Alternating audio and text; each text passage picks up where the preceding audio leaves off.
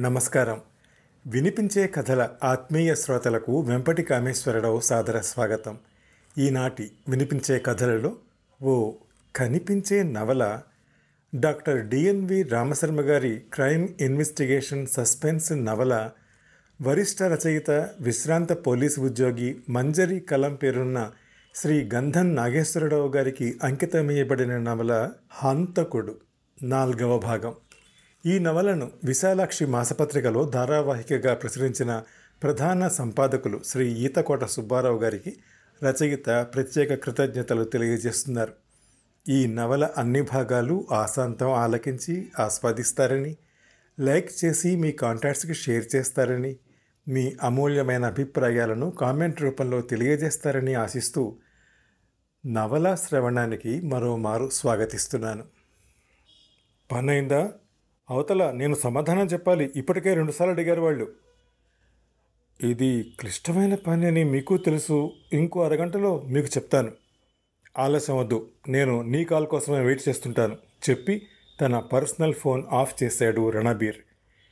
ఈ సంభాషణలన్నీ ట్యాపింగ్లో విక్రమ్ రికార్డు చేయిస్తున్నాడన్న విషయం రణబీర్కు తెలియదు రత్నం ఇది నువ్వు చేసింది కాదు అని తెలుసు. నువ్వెందుకు ఇలా చెప్తున్నావు? అడిగింది శ్రేయ. ఈసారి కాస్త తీవ్ర స్వరంతో శ్రేయ మాట్లాడుతోంది. చూడు రత్నం సహనాన్ని పరీక్షించద్దు. ఇంకొన్ని క్షణాల్లో విక్రమ్ ఇక్కడ రాబోతున్నారు. నాది అప్పుడు ఇప్పుడు ఒకటే సమాధానం. ఈ హత్య చేసింది నేనే. అదే మాట మీద ఉన్నాడు రత్నం. అతని హావభావాలను పరీక్షిస్తోంది శ్రేయ. మీ కుటుంబం ఎక్కడుంటారు? మీ పిల్లలు ఏం చేస్తుంటారు? అడిగింది శ్రేయ. మీరు పోలీసులు కదా మీకు అన్నీ తెలిసే ఉంటాయి కదా అడగటం ఎందుకు అడిగిన దానికి మాత్రమే సమాధానం చెప్పు. రత్నం వైపు తీవ్రంగా చూస్తుంది శ్రేయ. రాజస్థాన్లో ఉంటారు. నేను వాళ్ళని వదిలేసి పది సంవత్సరాలు అయింది ఎలా ఉన్నారో ఎక్కడున్నారో ఇప్పుడు తెలియదు. ఇది నిజమే చెప్తున్నాను. చెప్పాడు రత్నం. అంటే హత్య నువ్వే చేయటం అబద్ధం కదా? గట్టిగా అడిగింది శ్రేయ. ఎన్నో కేసుల్లో అసలైన నేరస్తులు కూడా నేరం చేసింది నేను కాదు అనేవి బోల్డున్నాయి కానీ నీదే విచిత్రం నేనే అంటున్నావు విసుగ్గా అంది శ్రేయ.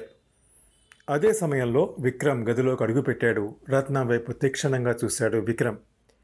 మీ అందరి ఆట ఇక కట్టు చెప్పాడు విక్రమ్. ఆ హత్య జరిగిన రోజున గదిలోకి ఎందుకు వెళ్ళావు? సూటిగా ప్రశ్నించారు విక్రమ్. అతన్ని హత్య చేయడానికే చెప్పాడు రత్నం. అప్పటికే హత్య జరిగింది. నువ్వు చేయలేదని నాకు తెలుసు. ఎందుకు నేరం నీ మీద వేసుకుంటున్నావు? నీ వెనక ఎవరెవరు ఉన్నారు? నీ అంతట నువ్వు చెప్తే మంచిది రత్నం. ఇప్పటికే సమయం చాలా గడిచింది. లేదంటే నీకే కష్టం. హెచ్చరించాడు విక్రమ్. నేనే చేశాను నేనే చేశాను ఎన్నిసార్లు అని చెప్పను. నేనే చేశాను. మీరు ఏం చేసినా ఇదే ఇదే నిజం. ఇదే నిజం. నొక్కి మరీ చెప్పాడు రత్నం. ఒక ప్రశ్న అడుగుతాను. సూటిగా సమాధానం చెప్పు. మా ఆఫీసర్ శ్రావణ్కి నీకు ఈ కేసులో సంబంధం ఏమిటి? అడిగాడు విక్రమ్. అది విని ఎలా తెలిసిందని ఆశ్చర్యపడిపోతూ నన్ను ప్రశ్నలు అడిగిన ఆఫీసరా? అడిగాడు రత్నం. అవును చాలా అమాయకంగా అడుగుతున్నావే అన్నాడు విక్రమ్. నాకు ఎటువంటి సంబంధం లేదు. మీరు ఎందుకు అలా అడిగారు? వణుకు స్వరంతో అంటున్న రత్నం ముఖ కవళికలు గుర్తిస్తోంది శ్రేయ. రత్నం నేను ఊరకే ఇన్వెస్టిగేషన్ ఆఫీసర్ కాలేదుగా శ్రావణ్ను నువ్వు మళ్ళీ కలిసే అవకాశాన్ని నేను ఇవ్వను చెప్పాడు.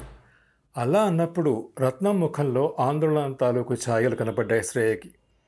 శ్రేయకు విక్రమ్ మాస్టర్ ప్లాన్ ఏమిటో ఇప్పుడు అర్థమైంది. తను మనోవిశ్లేషణలో ఎంతో అనుభవం ఉన్న ఈ విక్రమ్ వేసే అడుగులు గ్రహించలేకపోయింది. అందుకే విక్రమ్ ఎప్పుడూ నచ్చుతాడు. తన షార్ప్ బ్రెయిన్తో ఇంకేముంది? కూపి ఇట్టే లాగేస్తాడు. కానీ శ్రావణ్కు ఈ హత్యకు సంబంధం ఏమిటి ఆశ్చర్యంతో పరపరి విధాల ఆలోచిస్తోంది శ్రేయ. సరే అయితే ఈ ఫోటోలోని వ్యక్తి నీకు తెలుసా? మనీష్ ఫోటో చూపించాడు. చూస్తున్న రత్నానికి చెమటలు పడుతున్నాయి. తెలుసా? గట్టిగా అడిగాడు విక్రమ్. అటు నుంచి సమాధానం రాలేదు. చెంప చెళ్ళు మనిపించాడు విక్రమ్. అయినా సమాధానం రాలేదు రత్నం నుంచి. ఆటలు సాగవు చెప్పు ఇతను నీకు పరిచయం అని నాకు తెలుసు ఇతన్నేం చేశారు? గదమాయించి అడిగాడు విక్రమ్. తెలుసు అతన్ని ఎవరేం చేయగలరు సార్? తడబడుతూ చెప్పాడు రత్నం. అంటే ఇతను సిద్ధార్థ్ సార్ కదా? అంటే నీకు తెలుసన్నమాట కానీ ఇతను సిద్ధార్థ కాదు. సార్ ఈ ఫోటో చూపించారంటే మీరు ఎంతవరకు వచ్చారో తెలుస్తోంది సార్. నా స్వార్థం కోసమే ఈ నేరం నేను నా మీద వేసుకున్నాను సార్. వణుకుతూ చెప్పాడు రత్నం. ఇంత తొందరగా రత్నం బయటపడతాడని విక్రమ్ ఊహించలేదు. థర్డ్ డిగ్రీకి అనుమతి తీసుకున్నా అవి వాడవలసిన అవసరం లేదుక. అంటే ఈ ఫోటోలోని వ్యక్తి సిద్ధార్థ్ అంటావు. అతనికి ఈ కేసులో పాత్ర ఏంటి? రెట్టించి అడిగాడు. అతని పేరు అసలు పేరు మనీష్ అని రత్నానికి తెలియదని ఖాయపరుచుకున్నాడు. అతనే మా గ్యాంగ్ లీడర్ సార్. ఆశ్చర్యపోవటం ఇప్పుడు విక్రమ్ వంతయింది మాకు నిర్దేశాలు ఇచ్చింది అతనే సార్. కర్కోటకుడు చెప్పాడు రత్నం. అదే సమయంలో ఫ్లాష్ లైన్లో మెసేజ్ వచ్చింది. సార్ మీరు పంపిన ఫోటోలోని వ్యక్తి పేరు సిద్ధార్థ్. గంట క్రితమే సింగపూర్ ఫ్లైట్ ఎక్కాడు. చదివి ఆలోచనల్లో పడ్డాడు విక్రమ్. వెంటనే అలర్ట్ మెసేజ్ పంపాడు సిద్ధార్థ్ ఉరఫ్ మనీష్ కోసం ఫ్లాష్ లైన్లో సింగపూర్లోని అనుచరులకు. అప్పుడే విక్రమ్ ఫోన్ రింగ్ అవుతోంది. చూశాడు. తెలియని నెంబరు నుంచి ఆ కాల్ ఆన్ చేశాడు. విక్రమ్ ఎలా ఉన్నావు? ఫోన్లోని స్వరం. ఇంతకుముందు విన్నట్టే ఉందా స్వరం? రత్నం అమాయకుడని నీకు తెలిసే కేసును ఇంకా తవ్వుతున్నావు. వాడు నిజం చెప్పడు. అయినా సిద్ధార్థ కోసం వెతికినా అతను దొరకడు నీకు? వెకిలిగా నవ్వుతూ అన్నది అవతలి స్వరం. ఆశ్చర్యపడిపోయాడు విక్రమ్. ఇప్పుడే ఈ విషయం రత్నం దగ్గర ఎత్తా నేను. అప్పుడే వీళ్ళ వరకు వెళ్ళిందంటే ఫాస్ట్ నెట్వర్క్ అనుకుంటూ విక్రమ్ ఆ ఫోన్ తాలూకా నంబర్ శ్రేయకు చెప్పి సైగ చేశాడు. శ్రేయకు అర్థమైంది. వెంటనే ఆ నంబర్ నోట్ చేసుకుని గది బయటకు వేగంగా వచ్చింది. చూడు విక్రమ్ సిద్ధార్థను పట్టుకోవాలని చూడకు నీకే నష్టం. ఈ స్వరం రవి యాక్సిడెంట్ ముందు తనకొచ్చిన ఫోన్లో విన్న ఆగంతుకుని స్వరమే గుర్తుపెట్టాడు. విక్రమ్ మళ్ళీ చెప్తున్నాను సిద్ధార్థను వెతకటం ఆపు. రేపు నీకొక ఊహించని సమాచారం అందుతుంది. వేచి ఉండు. చెప్పి ఫోన్ కట్ చేశాడు ఆగంతకుడు. చాలా తెలివిగా ఫోన్ చేసే ఈ వ్యక్తి ఎవరు అనుకుంటూ తను అనుమానించిన మరో ముగ్గురి గురించి కూడా ఆలోచిస్తున్నాడు విక్రమ్. ముందుగా శ్రావణ్ కస్టడీకి డిపార్ట్మెంట్ అనుమతి ఇంత క్రితమే తీసుకున్నాడు విక్రమ్. ప్రశ్నల పరంపర విక్రమ్ని చుట్టుముడుతున్నాయి. మనీష్ సిద్ధార్థగా గ్యాంగ్ లీడరా? ఈ ఫోన్ చేసే ఆగంతుకడెవరు వీళ్ళకున్న నెట్వర్క్ ఏమిటి? ఇందులో శ్రావణ్ రణబీర్ ఆ మరో ముగ్గురి పాత్రలు ఏమిటి? ఇంకా ఎవరెవరు ఉన్నారు? అసలు హంతకుడెవరు? Seam change. ఉదయం తొమ్మిది గంటలు. Interrogation room. చుట్టూ నిశ్శబ్దం. శ్రావణ్తో ఇంటరాగేషన్ మొదలుపెట్టాడు విక్రమ్. నా అభిమానినంటూ నువ్వు వేస్తున్న వేషాలు నాకు తెలియవనుకున్నావా శ్రావణ్? సీఎం హత్య కేసులో నీ పాత్ర ఎంతవరకు ఉందో చెప్పు. విక్రమ్ కంఠం గంభీరంగా మారింది. తన బాస్ మాటల్లోని కర్కశాన్ని చవిచూస్తున్నాడు శ్రావణ్. నేరస్తుల్ని ఇంటరాగేషన్ చేసే స్థానం నుంచి ఇప్పుడు తనే నేరస్తుడుగా సమాధానాలు చెప్పే పరిస్థితిలో ఇరుక్కున్నాడని శ్రావణ్కి తెలుసు. సార్ నాకేం తెలియదు సార్. ప్రతి నేరస్తులు చెప్పే మొదటి మాటలానే శ్రావణ్ సమాధానం కూడా. అవును నిజమే. నీకేమీ తెలియదు. ఈ కేసులో నీకున్న పాత్ర నాకెలా తెలిసిపోయిందని నీకు తెలియదు కదా? విక్రమ్ వ్యంగ్యంగా అన్న దానిలోని అర్థం శ్రావణ్ గ్రహించాడు. సార్ మీరు నన్ను ఎందుకు అనుమానిస్తున్నారు? మీ దగ్గర పనిచేయటం అదృష్టంగా భావిస్తున్న నన్ను అలా ఎందుకు ప్రశ్నిస్తున్నారు? విక్రమ్ను నేరుగా చూడలేక కిందకు చూస్తూ శ్రావణ్ అన్నాడు. నంగనాచి కబుర్లకేం తక్కువ లేదే. అది విక్రమ్ దగ్గరే. చెప్పు. రత్నం ఫ్యామిలీకి డబ్బులు ఇవ్వమని ఎవరు నీకు ఇచ్చారు? నువ్వనే పెద్ద ఆయన ఎవరో? గట్టిగా అడిగాడు. సార్ నిజంగా నాకేం తెలియదు సార్. విక్రమ్ దగ్గర ఈ మాటలు చెల్లవని తెలిసి మళ్ళీ అదే అన్నాడు శ్రావణ్.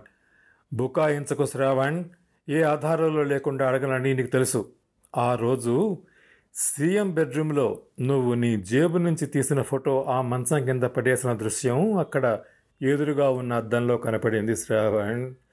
ఫోటో చిక్కగానే అక్కడే నిన్ను అదుపులోకి తీసుకుందాం అనుకున్నాను. అయితే ఏ విషయంలోనూ తొందరపడనని తెలుసుగా?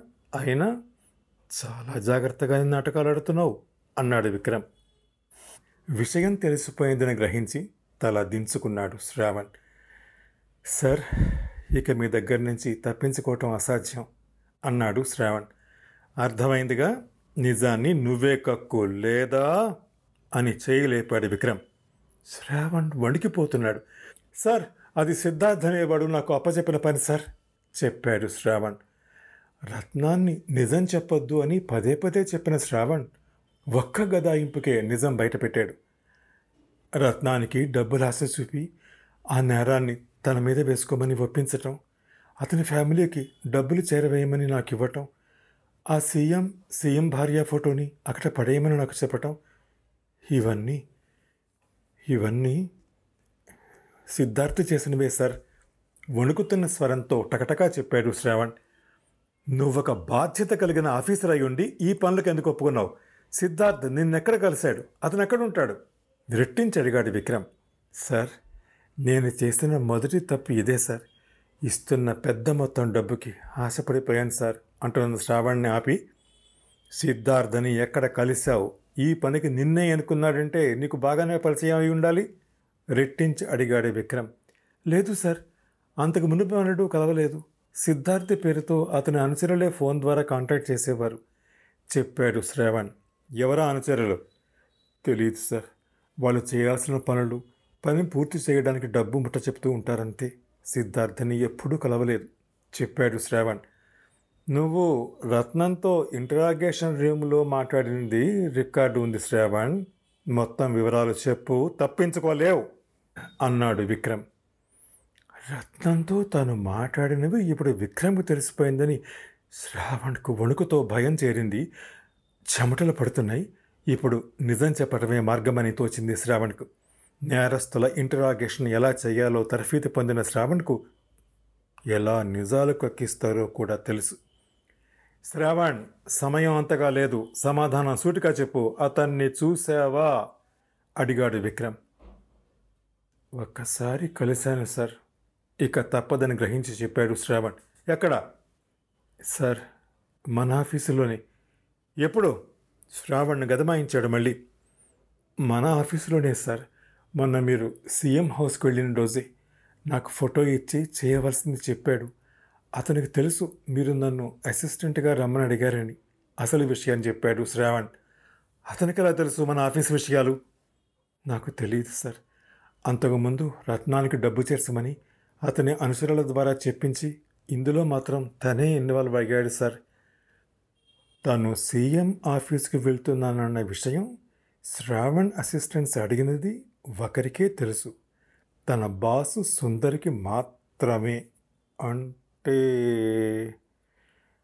అంటే ఆలోచనలో పడిపోయాడు విక్రమ్. ఆఫీసులో ఎవరిని కలిశాడు? అడిగాడు విక్రమ్. సుందర్ సార్ గురించి అడిగాడు. సార్ బిజీగా ఉన్నారని డైరెక్ట్గా నన్నే కలిశాడు. మన బాస్ సుందర్? అవును సార్. వారిని కలవడానికి వచ్చాడు చెప్పాడు శ్రావణ్. అయితే తను అనుమానిస్తున్నట్టు సుందరి పేరు కూడా కలుస్తోంది.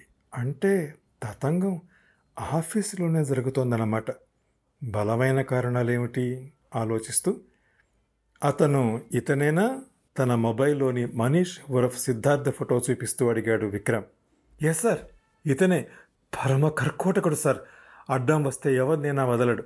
సీఎం ఫ్యామిలీ ఫోటో ఇచ్చి చేయవలసింది చెప్పి కారులో వెళ్ళిపోయాడు చెప్పాడు శ్రావణ్. అతని కారు నంబర్ కానీ చూసావా? అడిగాడు విక్రమ్. అది జూమ్ కార్ సార్. అద్దె కార్ చెప్పాడు శ్రావణ్. ఆ రోజు సీఎం ఇంటి వద్ద ఉన్న కార్లు కూడా జూమ్ కంపెనీవే సార్. ఆ రోజు జూమ్ కార్లోంచి ఓ కాగితం చూపించాను కదా అది ఎవరు పెట్టారో తెలుసా అయితే? లేదు సార్. అది ఎవరు పెట్టారో తెలీదు. డిఎన్ఏ అనాలిసిస్ శాంపుల్గా మీ ఆర్డర్పై పంపాంగా సార్. ఇంత జరుగుతోంది. క్రైమ్లో పాల్గొవటం నీకు సిగ్గుగా లేదు? నీలాంటి పురుగుల వల్లే నేరస్తులు తప్పించుకుంటున్నారు. లాగించి చెంప పేడమనిపించాడు విక్రమ్. మళ్ళీ ఆ చెంప కొట్టు. జరిగిన సంఘటనలు దొరికిన క్లూస్తో లీడ్ దొరుకుతోంది అనిపిస్తోంది విక్రమ్కి. రవిని యాక్సిడెంట్ చేసి తర్వాత శ్రావణ్కు ఫోటో ఇచ్చాడన్నమాట. తను సీఎం నివాసానికి వెళ్తున్నానన్న విషయం శ్రావణ్కై తాను అడిగిన రిక్వెస్టు బాస్ సుందర్ ద్వారా సిద్ధార్థకి చేరిందన్న మాట. ఇక్కడ దాకా ఈ ఒక్క లైను బోల్డ్ పెట్టినాను. జరుగుతున్న సంఘటనలను అనుకుంటూ దగ్గర వద్దు. అనుకుంటూ జరుగుతున్న సంఘటనల్ని బ్యారేజీ వేసుకుంటున్నాడు విక్రమ్. విక్రమ్ అనుకున్న మరో ముగ్గురి అనుమానితుల లిస్టులో బాస్ సుందర్ పేరు కన్ఫామ్ అయ్యింది. ఉదయం పదకొండు గంటలు రణబీర్ ఫోన్ మోగింది. చెప్పిన పని ఏమైంది నీ నుంచి ఇంతవరకు సమాధానం లేదు. కోపం నిండిన కంఠస్వరం అటువైపు నుంచి. ఆ ఫోన్ వస్తుందని తెలుసు రణబీర్కి. పని సమయానికి జరగకపోతే అంతే. ఇది చాలా క్లిష్టతరమైన పని కాస్త టైం తీసుకుంటోంది చెప్పాడు రణబీర్. నీకిచ్చిన ఆ పని నీ వల్ల కాకపోతే చెప్పు ఎక్కువ సమయం లేదు గదమాయించింది అవతల స్వరం. మీరు చెప్పినట్టుగా మొదటి పని క్లిష్టతరమే అంతకంటే ఎక్కువ కష్టం రెండవది. విక్రమ్ని హతమార్చటం అంత ఈజీ కాదని మీకు తెలుసు. స్ట్రైట్గానే చెప్పాడు రణబీర్. అందుకేగా అంత మందించడానికి అంత మొత్తం ఇస్తున్నది చేస్తానని ఒప్పుకొని చేయని పక్షంలో ఏమవుతుందో నీకు బాగా తెలుసు. అవతల కంఠం హెచ్చరికగా అన్న మాటలు రణబీర్ చెవుల్లో మారుమోగుతున్నాయి. సమయం చూసి స్టెప్స్ వేయాలని మీకు తెలుసు. లేకపోతే అడ్డంగా దొరికిపోతాం. మన దరికి చేరడం అంత ఈజీ కాదులే రణబీర్ సాబ్. ముందు ఇచ్చిన పనిని ఎలా ఎగ్జిక్యూట్ చేయాలో ఆలోచించు. వ్యవధి లేదు. ప్రస్తుతం విక్రమ్ శ్రావణ్తో ఉన్నాడు చెప్పాడు రణబీర్. తెలుసు అందుకే అన్ని విషయాలు బయటకు పొక్కేలాగా విక్రమ్ని లేపేయి. శ్రావణ్ణి తప్పించు. లేదంటే ఇద్దరిని వింటున్న రణబీర్ అవతల వాళ్ళు ఎంత కఠినలో ఊహించుకున్నాడు. తను ఆలస్యం చేసినా వాళ్ళు అనుకున్నట్లు ప్లాన్ బి ప్రకారం చేసుకువెళ్తారు. ఆ రోజు రవిని హత్య చేయమని చెప్పడం తనకు కాస్త ఆలస్యం కావడంతో మరొకరితో అనుకున్న సమయానికి రవిని రోడ్ యాక్సిడెంట్కి గురి చేయటం ఒకసారి మననం చేసుకున్నాడు రణబీర్. నా ప్రయత్నం నే చేస్తాను చెప్పాడు రణబీర్. నీకు ఇంకో గంట సమయమే ఉంది హెచ్చరిస్తూ చెప్పింది ఆ కంఠం. ఈ ఫోన్ సంభాషణ విక్రమ్ చెవిలో పడిందని రణబీర్కు తెలియదు. సింగపూర్ సమయం రాత్రి ఎనిమిది గంటలు. యాభై రెండవ అంతస్తులోని ఫ్లాట్ నంబర్ ఐదు వందల ఇరవై మూడు. నాలుగు రూములు ప్రతి గది అందమైన ఇంటీరియర్స్తో ఆకర్షించి ఉంది. గోడ మీద ఖరీదైన పెయింటింగ్స్ హాల్లో డిమ్ లైట్స్తో ప్రస్తుతం నిశ్శబ్దం ఆవరించి ఉంది. అక్కడ అప్పటికే నాలుగు పిగ్గులన్నా పూర్తయ్యాయని చెప్తున్నట్టుగా సగం ఖాళీతో ఖరీదైన ప్రఖ్యాత బ్రాండ్ బాటిల్ కనిపిస్తోంది. ఆ ఫ్లాట్లో ఒంటరిగా ఉంటున్న నివాసికి వారానికో రోజు ఇది మామూలే. కూర్చున్న చోటుకి ఎదురుగా ఉన్న తెల్లని గోడ మీద పెద్ద చార్ట్ వేలాడదీసి ఉంది. దానిపై ఏవేవో చాలా ఫోటోలు ఓ క్రమంలో అతికించి ఉన్నాయి. వాటిని తదేకంగా చూస్తున్న ఆ నివాసి కళ్ళు ఒక ఫోటో మీద ఆగాయి. అది హత్యకు గురైన సీఎం ఫ్యామిలీ ఫోటో. చూస్తుండగానే కళ్ళు ఎర్రగా మారాయి. కంపించిన స్వరంతో పెద్దగా ఒక అరుపు ఆ నిశ్శబ్దాన్ని పటాపంచలు చేసింది. తన చేతిలోని విస్కీ గ్లాసును గట్టిగా దానిపై విసిరేసిన క్షణంలోనే డోర్ బెల్ మోగింది. ఆ బెల్ శబ్దం ఒక ప్రత్యేక రథంలో వస్తోంది. అది కోడ్. దాన్ని బట్టే ఎవరొచ్చారని వెంటనే తెలుస్తుంది ఆ నివాసికి. విజిటర్స్ వీడియోలో చూసి రిమోట్ ద్వారా డోర్ ఓపెన్ పాస్వర్డ్ నొక్కడంతో తలుపు తెరుచుకుంది. లోపలికి వచ్చాడు సిద్ధార్థ్. రిమోట్ నొక్కడంతో తలుపు మూసుకుంది. అలా కేవలం ఆ ఫ్లాట్కి రావడానికి చాలా తక్కువ మందికి పర్మిషన్ ఉంది. అందులో ఒకడు సిద్ధార్థ్. ఇది ముందుగా అనుకున్న ప్రత్యేక సమావేశం. ఈసారి కేవలం అక్కడ ఇద్దరి మధ్య జరుగుతున్న ప్రీ ప్లాన్డ్ సీక్రెట్ మీటింగ్. లోపలికి వస్తున్న సిద్ధార్థను చూస్తూనే ఎలా ఉన్నావు సిద్ధో? ఎరుపు కళ్ళు ఇప్పుడు మామూలుగా మారుతున్నాయి. ఫైన్. అనుకున్నట్లే అన్నీ చేస్తున్నాం. అక్కడ సోఫాలో కూర్చుని చెప్పాడు సిద్ధార్థ్. ఈ గది నిండా ఈసారి గులాబీ పరిమళం గమనించాడు సిద్ధార్థ్. ఎప్పుడొచ్చినా ఏదో ఓ కొత్త రకం పరిమళంతో నిండి ఉంటుంది. పక్కనే పగిలిన గ్లాసు ముక్కలు పొరపాటున కింద పడి పగులుంటాయని లేచి వాటిని ఓ పక్కకు జరిపే ప్రయత్నం చేస్తున్న సిద్ధార్థతో అలానే ఉండని వాటిని ఆదేశంతో ఆ స్వరం వినిపించింది. ఆ మాట విని ఆగాడు సిద్ధార్థ్. అక్కడ ఆ నివాసి మాటను జవదాటడం అనే ప్రసక్తే లేదు. అలాగే అతి ప్రసంగానికి చోటు లేదు. అన్నీ తెలుసు సిద్ధార్థకి. అనుకున్న దానికి మధ్యలో అవాంతరం ఏమిటి? కటువుగా ఉంది ఆ స్వరం. అవును ఊహించలేదు. వారంలోనే మలుపులతో తిరుగుతోంది చెప్పాడు సిద్ధార్థ్. ఇంకో వారంలోనే మన లక్ష్యం చేరుకోవాలి కదా? అన్న మాటకు సమాధానంగా అందుకేగా నేనే రంగంలోకి డైరెక్ట్గా దిగాను చెప్పాడు సిద్ధార్థ్. ఇంకొన్ని ముఖ్యమైన వివరాలు ఆ బాక్సు కావాలి. అందుకే నేనే వచ్చాను సింగపూర్కు మీ పర్మిషన్తో. అక్కడున్న మరో గ్లాసులో తనే ఒక పెగ్గి వేసి ఐస్ ముక్కలు కలుపుకుంటూ చెప్పాడు సిద్ధార్థ్. తప్పకుండా అలాగే ఇస్తాను. ఇంకా ఏ వివరాలు కావాలి సిద్ధు? అంత అత్యవసరంగా. తన మృదువైన చేతి వేళ్ళతో బటన్స్ నొక్కుతూ తన వీల్ చైర్ను గోడవైపున్న ఫోటోల దగ్గరికి నడిపిస్తూ అడిగింది ఆ నివాసి. ఆమె పేరు సితార. ఆ తర్వాత ఏం జరిగింది? తెలియాలంటే ఈ షోలోని నెక్స్ట్ ఎపిసోడ్ వినండి. ప్రతి మంగళ గురువారాలు ఈ షోని మీరు Apple podcast Google podcast Spotify Gaana మరే ఇతర ప్లాట్ఫామ్స్లో అయినా సబ్స్క్రైబ్ చేసి వినొచ్చు. నెక్స్ట్ ఎపిసోడ్ రిలీజ్ అయినప్పుడు మీకు అప్డేట్ రావడానికి నోటిఫికేషన్ టర్న్ ఆన్ చేసుకోండి.